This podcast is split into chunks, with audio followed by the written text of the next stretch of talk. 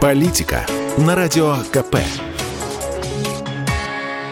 Владимир Варсобин для радио «Комсомольская правда». Анонсирую мой материал, который вышел на сайте kp.ru «Казус демократии» о мэре, который спросил у жителей, люб я или мне уволиться. Приехал я к знаменитому мэру города Валерию Дениченко, к самому странному градоначальнику страны. Эта аномалия обнаружилась случайно. Дело было так. Включил однажды Дениченко компьютер, вошел в Телеграм. До сих пор спорят, какая муха мэра укусила. Нервный срыв, затмение менее. Говорят, большие начальники потом звонили по раскаленным телефонам и зловеще любопытствовали. Вы там совсем с ума посходили? Бывший мэр Валерий Хорохорин неодобрительно скажет мне, так нельзя, это противоречит устройству власти. На что вообще рассчитывал этот Дениченко? Хохотали политические блогеры по всей стране. Но это будет потом. Мэр Стрижевого пишет обращение к горожанам. И начинает с невозможных для российского чиновника слов. Уважаемые стрижевчане, я обычный человек с обычными органами чувств, чувств и стандартным набором нервных клеток. И поставил градоначальник телеграм-голосовалку.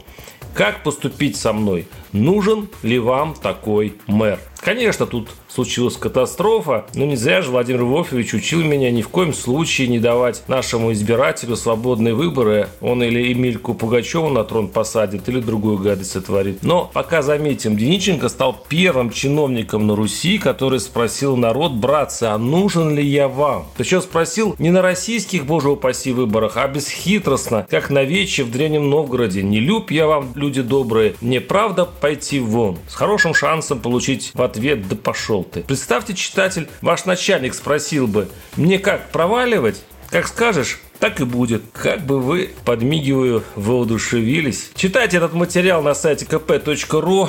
Называется «Казус демократии». Владимир Варсобин. Телеграм-канал. Подписывайтесь. Политика на Радио КП.